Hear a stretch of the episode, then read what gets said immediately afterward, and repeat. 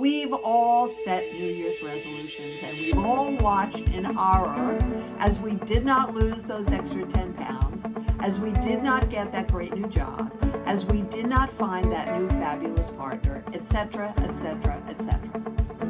What was missing is what you're going to learn right now. The first part of goal-reaching skills is you must begin by day, month, year, whatever time it is for you. Come up with the day, the month, and the year.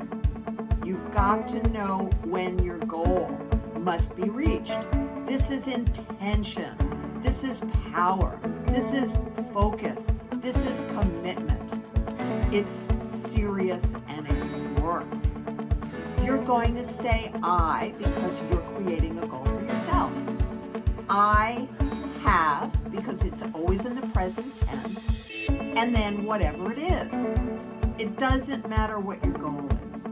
It matters that you believe it is possible, because your subconscious can mess the whole thing up, and you've got to keep speaking your goal until your subconscious gets with the program. You have to be in a state of expectation and belief.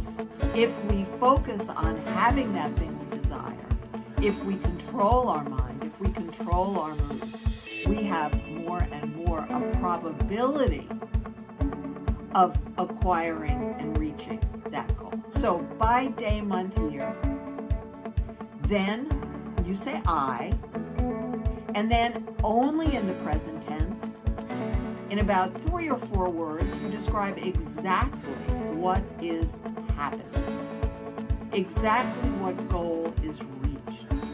It's not enough to just watch a quick video. You want to learn this for yourself. You want to master this for yourself.